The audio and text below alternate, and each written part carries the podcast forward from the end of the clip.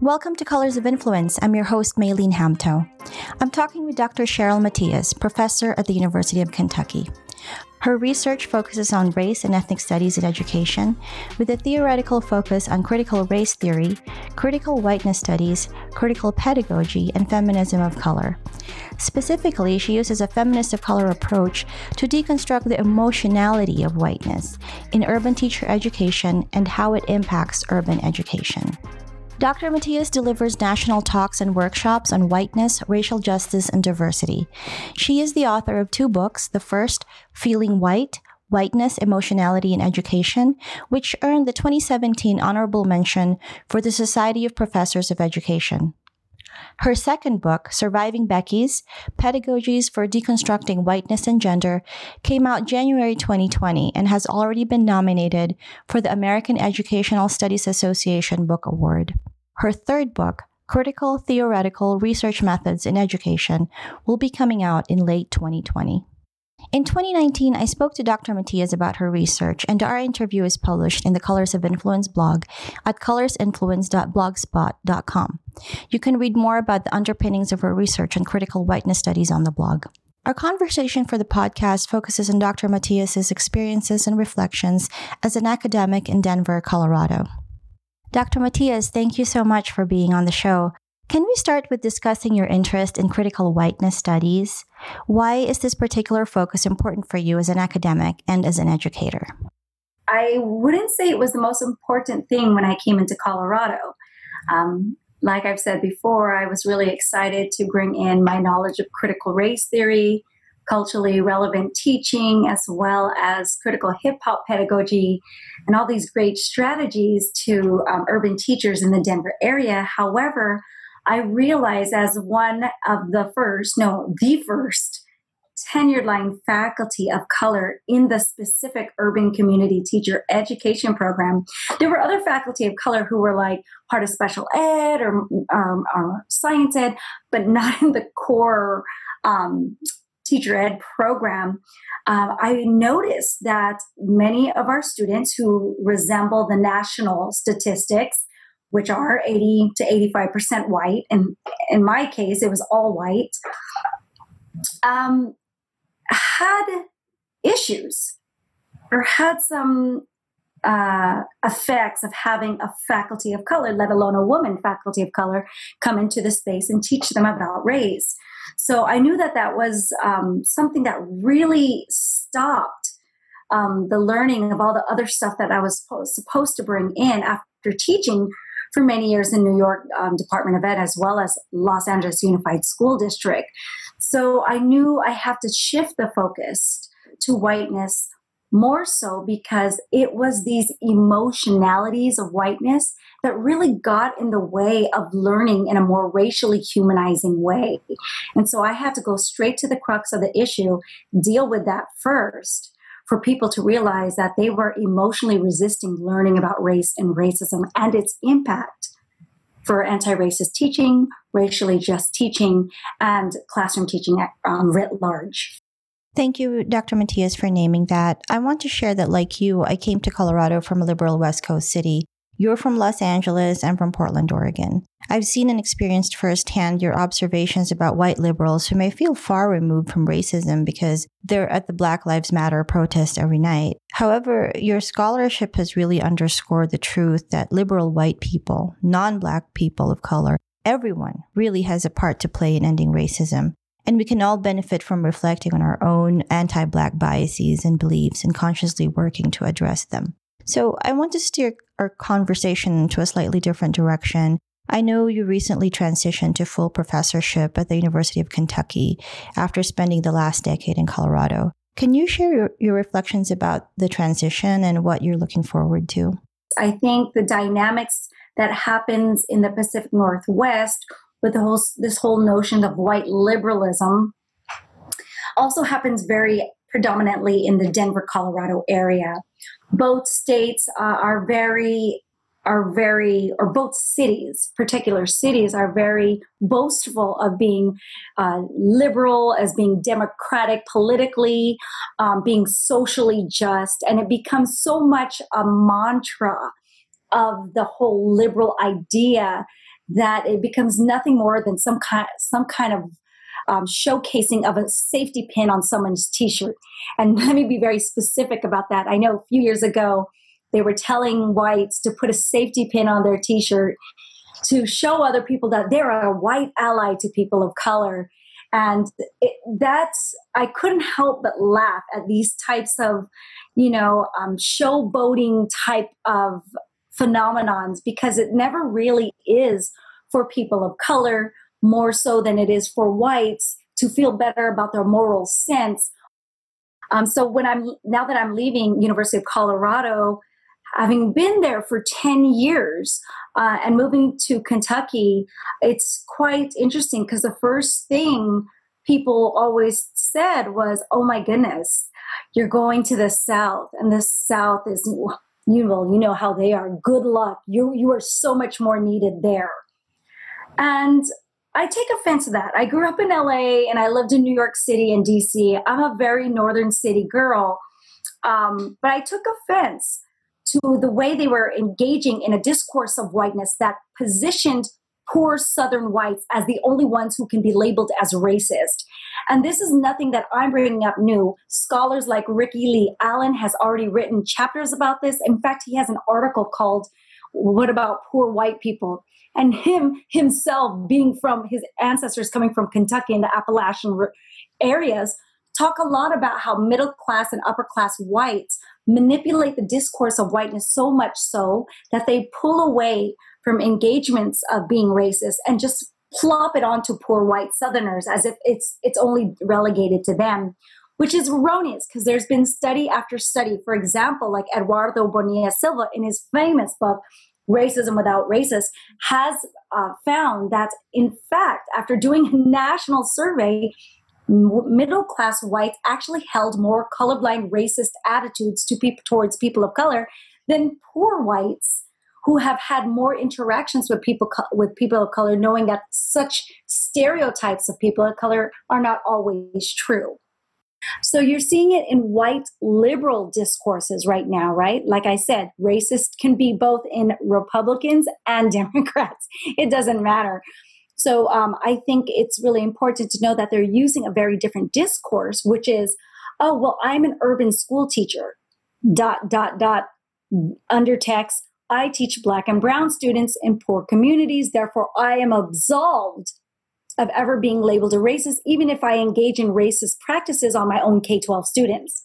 Another thing I hear in the Denver and Portland area is, well, I'm married to a Latina dot dot dot therefore under text i cannot be a racist because i fuck one you know and, and it's just like um and, and that has its own issues with re- regarding bell hooks and her works on eating the other where because of consumption because gendered and race becomes involved in that kind of um, um semantic discourse so i want to be very clear my move to Kentucky is so welcomed and so um, honoring. I'm, I'm very excited. There's very cordial people there. Um, yes, it's going to be a red state, but that's not the issue here. The issue here is the fact that whiteness is prevalent on all sides. It, it manifests within whites, whether you're Republican or Democrat, whether you pretend you're a liberal, whether you pretend you're a part of the Black Lives Matter movement, we're seeing this in education where white women are constantly being the head of diversity, the chief diversity, the director of diversity, the diversity trainer, yet they have not really had the ex- the, the intimate experience of being um, racialized in such a way. In fact, they don't even talk about their white racialization. So they can talk about, like in teacher ed programs, let's focus on the black and brown kids you're going to teach, rather than realizing that you need to learn about your white self and how that interpolates or interacts with the black and brown K 12 students you will then teach. You know, so um, I'll be very, very honest to say I'm very excited to go to Kentucky. I have no issues with respects to doing the work that I do. It's been very welcoming uh, faculty and staff. In fact, some of the faculty and staff there have taken my summer course on race and whiteness, you know, showing such great solidarity and support and wanting to know this a little bit better. At the same time, I'm going to say I had a lot of struggles in liberal spaces where, um, and these are liberal spaces where whites are still the numerical majority. I don't see this happening too much in Los Angeles. I don't see when I lived in New York City, it didn't happen as much. Um, it's don't get me wrong, it's still there, embedded in different ways. Also, like the New York City and LA, embedded in um, in in class and um, privilege, right? But um, I'll be honest with areas like Portland, with areas like Denver, with areas like Seattle, where the predominant racial group is white people who pro- proclaim themselves to be liberal and democratic, I sometimes find it a more difficult situation because these folks pretend or like to assume that they are the so liberated and they're so down and they're so co-conspirators they're so allyship that they don't even want to take a step back to say how they might not be they're bogarting or columbusing our agendas and and um, plans and it becomes a dis- disgusting display of whiteness. And i've also seen this with people of color. In fact i've seen it so ugly in um, denver colorado so much so that it's also been a factor of uh, of why i have a distaste because so much of whiteness and the majority of white people has been for people of color in those areas to emulate and aspire to be that to be emulate and be part of whiteness, closer to whiteness. In sociological talk, Min Zhou would argue this is an upwards uh, segmented assimilation theory, right? I want to upward assimilate to whiteness. I've seen that happen so much in five years of teaching my whiteness course. Almost every biracial student who came into my course, black, white, biracial, and other um, other students of color who grew up in the Denver, Colorado area, literally after taking the course talk about how much they have learned to hate their own black selves or asian selves so much so they were trying to make um, relationships with um, whites which were very um, abusive and unhealthy. And so i think it's really important that we go back and think hey do we need a kowtow to whiteness such that they're always um, that they're always going to have the upper hand? They are going to be the leaders of an issue of diversity for which impacts us so intimately. So I, that was long winded, but I hope I'm really capturing, and we can go, I can get deeper with this, but the whole aspect of this whole liberal democratic city is does not absolve it. It's not to say that you have a black best friend or a Latina wife or any or you're an urban school teacher it does not absolve you from engaging in whiteness and acting in racist ways. Dr. Matias, I really appreciate you naming the issue of whiteness in the practice of diversity, equity, and inclusion work. As you know, I'm a management practitioner in the diversity, equity, and inclusion field, and I've seen the phenomena that you described of having white people leading DNI work or being diversity trainers. And even if there are people of color in these DNI positions, they are usually folks who protect and aspire to whiteness. As you mentioned, they do not engage in the difficult conversations about race and ethnicity because it might make white leaders uncomfortable. That's not the DNI work that they do. So I really appreciate that critique because it's important in this moment to be truthful to our calling to the work in order to create change. So, do you have other insights to share about this issue? So, yeah, with regards to diversity and inclusion offices, di- diversity and inclusion um, positions, I'm not making the argument that they're not they're not relevant. Absolutely not. I mean, I'd rather they be there than not, right? I think what the argument and the critique that needs to be had is that they're already managed by a, a white enterprise. And um, I know Sara Ahmed in her book on diversity talks very clearly about this, saying that white, inst- well, let's just call them historically white institutions, knowing they have issues with white supremacy and whiteness, a legacy of that, will then institute these diversity office and by by virtue of just having the office in and of itself is like i have done you know my issues of um, I have done my issues of race. Now, if it weren't the situation, that diversity officer would be the president of the university. You know, so and we're not at that space yet. You know, we're not at that space where we can say that uh, bend the knee and move aside, you know, because a lot of people are holding on very strongly to power. In fact, I wrote an opt ed um, online piece, you can Google it, for the University of Denver, where I did a, a wonderful visiting facultyship and with such amazing and supportive faculty, staff, and students there. Um, uh, they I wrote a piece for them on entitled Bend the Knee Already. And it talks about diversity and inclusion offices where they're refusing, refusing to listen to students or faculty of color who are engaging in, who are surviving racist um, practices in the academy. And when we're to- when we say our truths to the Office of Equity or HR services, they make us prove our um, prove that truth, even though an email won't suffice. You know, so it becomes a very um, uh, it, it becomes a very intricate, masterful enterprise. And very much I would relate it to plantation politics, where there is a power structure for which slaves can never engage in the um, not can never but they have a very difficult time in trying to overthrow the type of power dynamic that the slave master has already um, uh, uh, has set up. And they're very smart about it. Colorado, actually, particularly, is very good at this. And I'm going to call Colorado out in this. And, and don't get me wrong, I love Colorado. but I'm saying if we really, if Colorado truly wants to better itself, it's got to take a very fierce look at itself.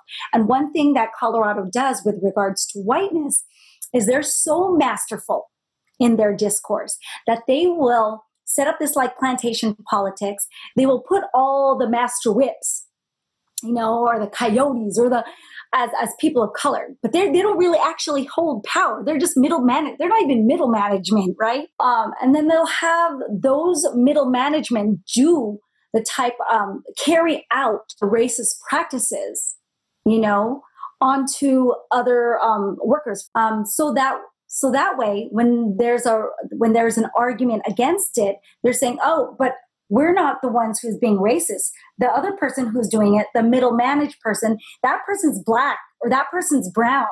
So, a good example of this, you see this in the Denver public school area, and you're seeing that um, black principals are being ousted.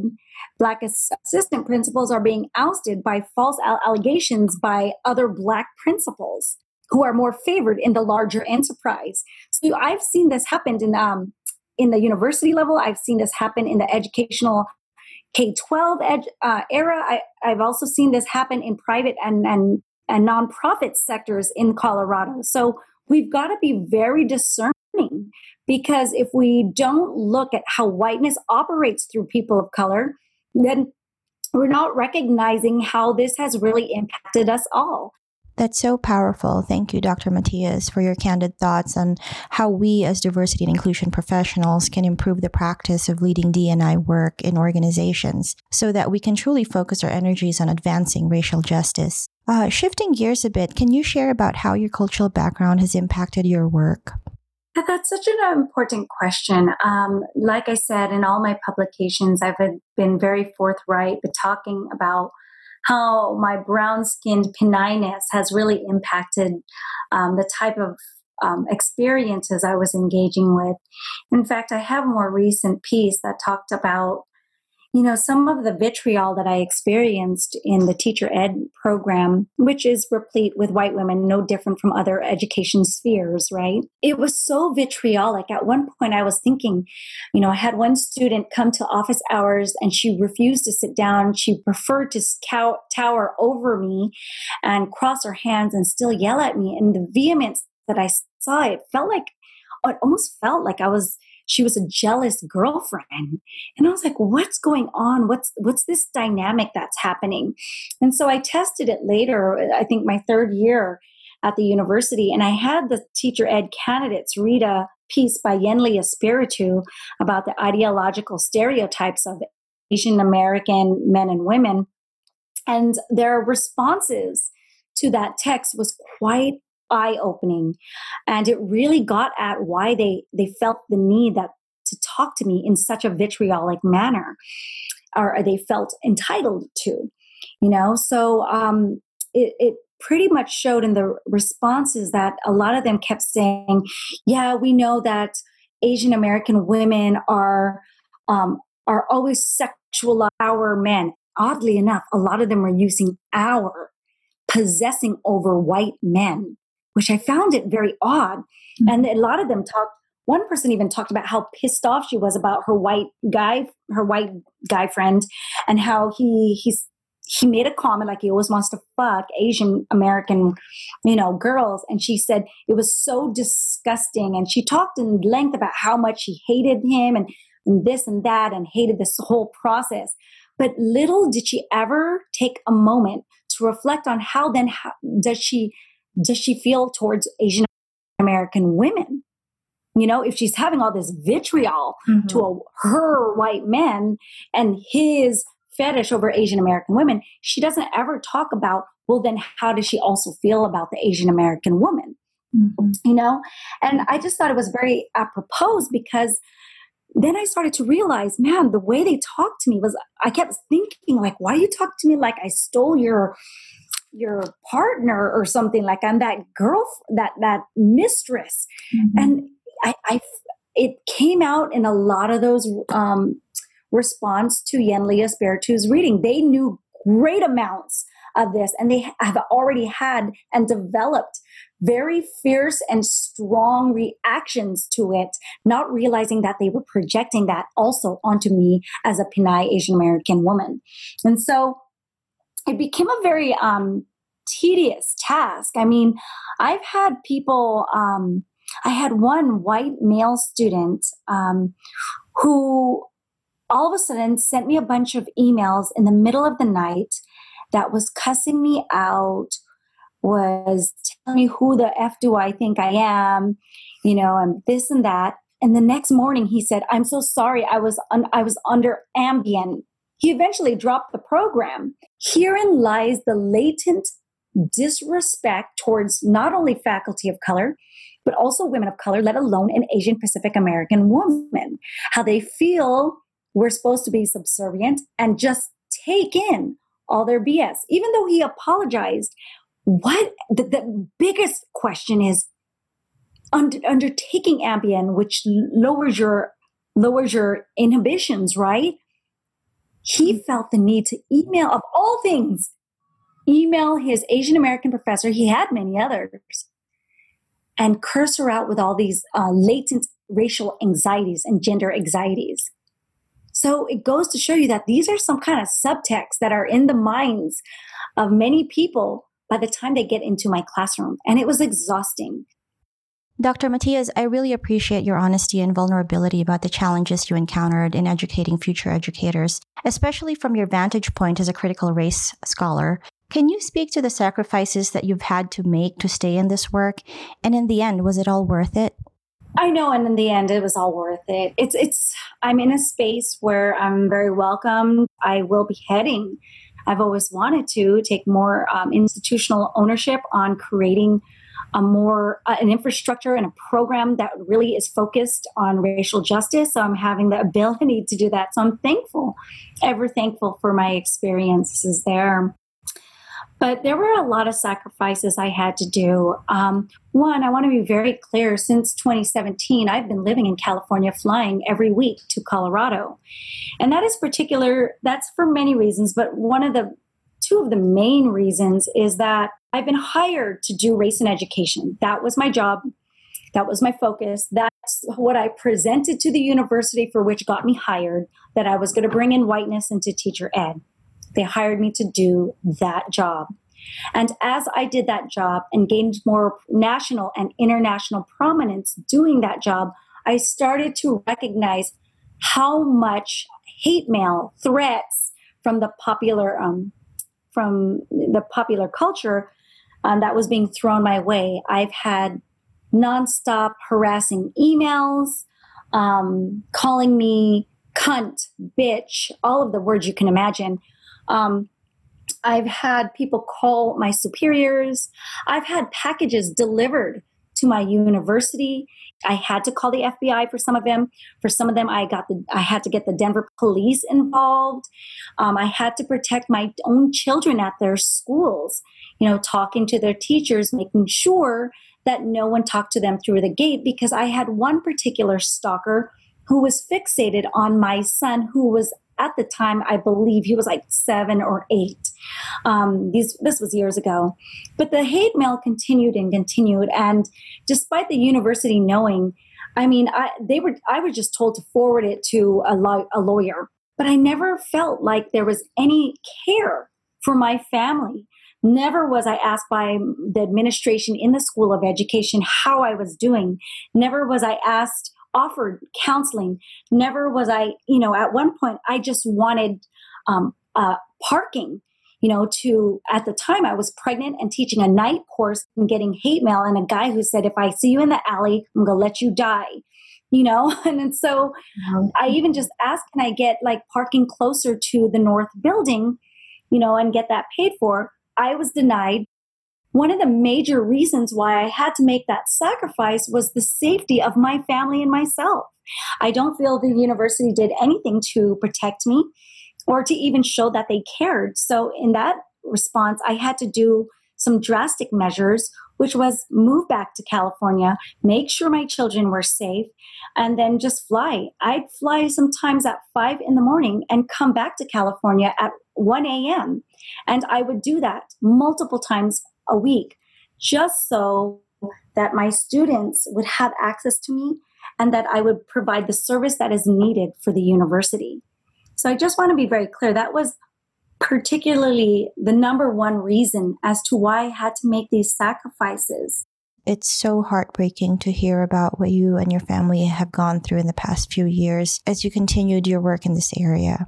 So, um, my next question is: In addition to the sacrifices, what what other strategies did you need to develop to ensure that you're keeping your personal values and integrity intact? That's a really good question. I mean, I have to admit, it was it was hard. Things are very hard when people try to attack your personal character, and when they try to attack uh, your family. I mean, and I think with me keeping in line and uh, with my virtues is knowing that all the work that I've ever done, I've never done it to put shame because I don't believe in those shame tactics of those so-called social justice warriors. I call them rogue warriors or vigilante. They're really not social justice if they're using the same tools as the master, right? And whatever issues they have with me personally or just with learning and the resistance to raise, take a step back, talk to me first, or just you know, realize this is a larger body of scholarship. I'm not, I know I had colleagues in the School of Ed who thought I made up the word whiteness. Mm. And one who told me I need to stop talking about whiteness and white supremacy or, or else I won't get tenure. So the, my point is, um, I just need them to step back and read the work and say, well, I want them, if they believe in social justice, they really know how to, they need to know how to engage in whiteness in more healthy ways and not just hate the hate the messenger who's saying it.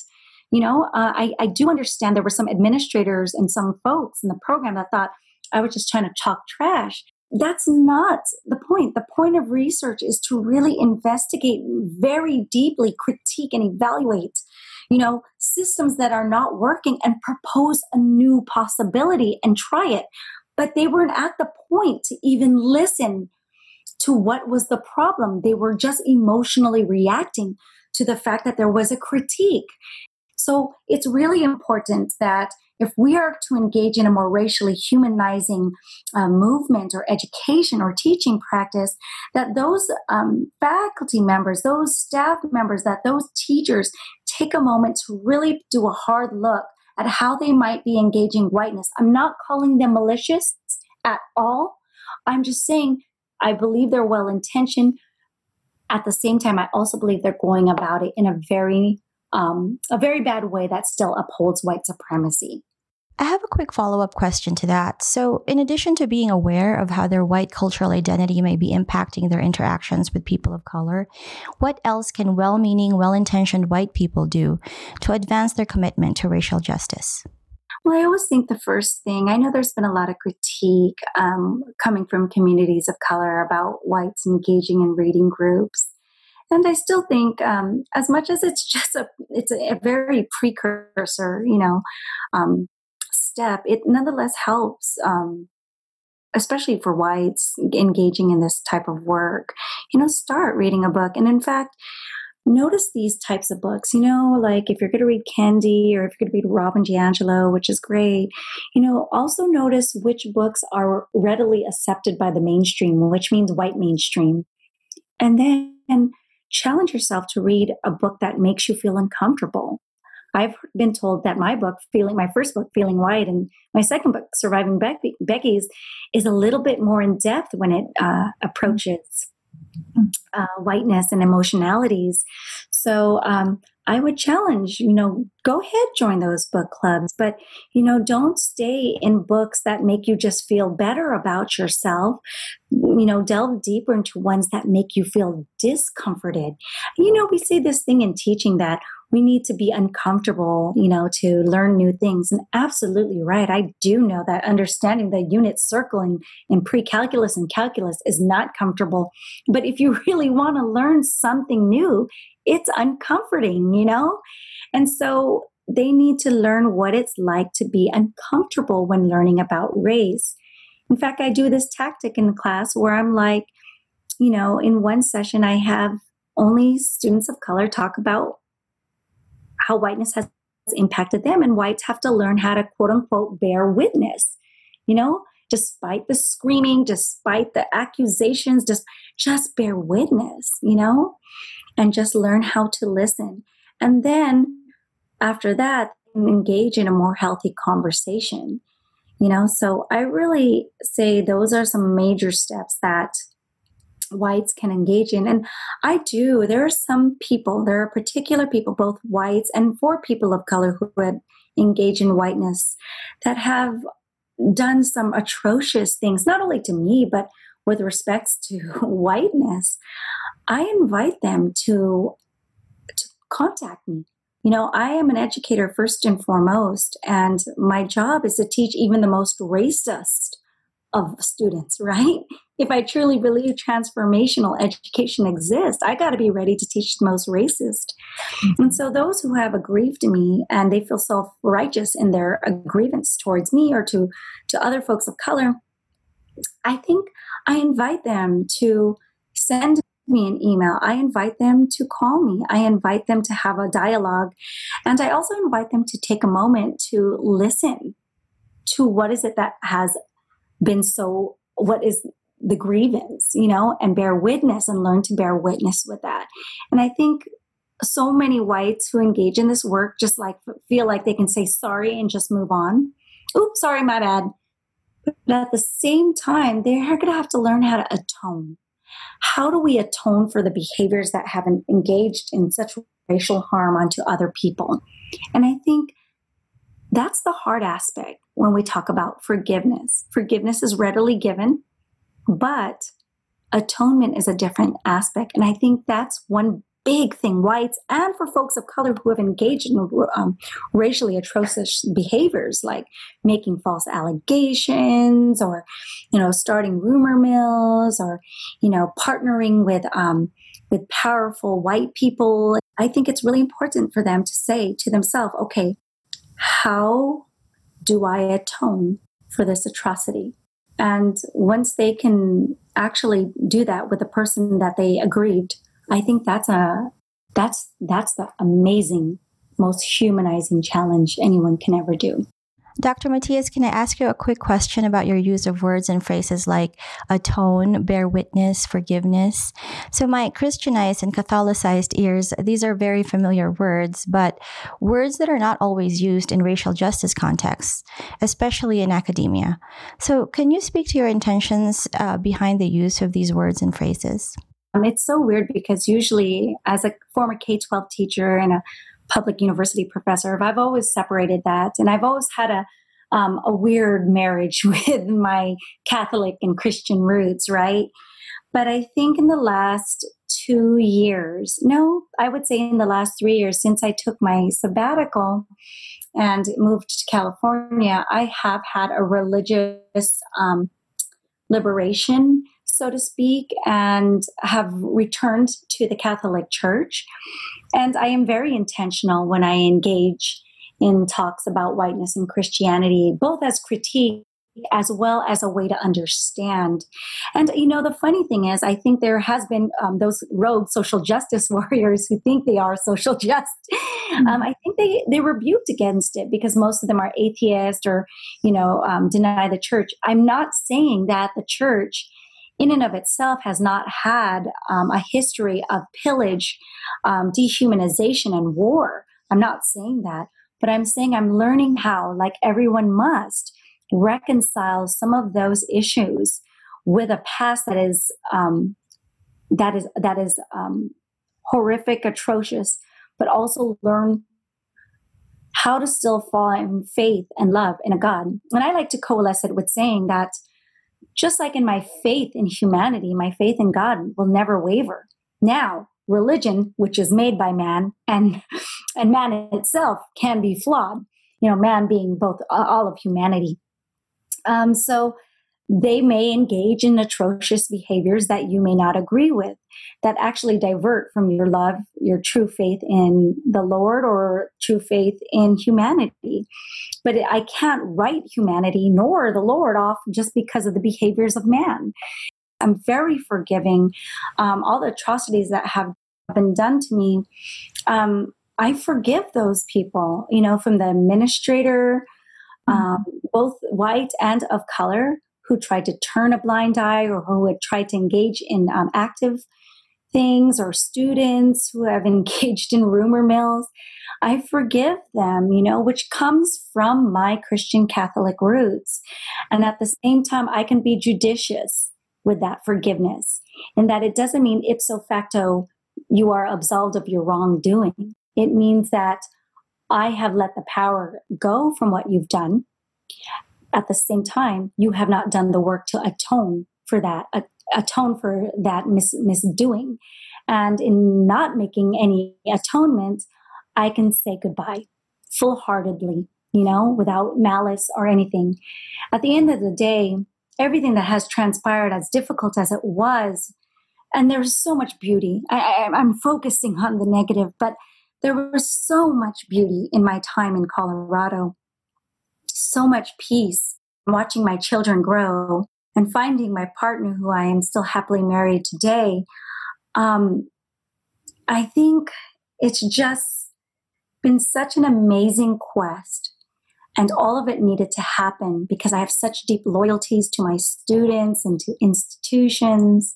I needed some of these atrocities actually because I'm stubborn um, I needed them to happen in some way, shape, or form. And I relate this to religion because at the end of the day, I needed them to happen to realize that there's a better life out there for me and that I have to take a new path.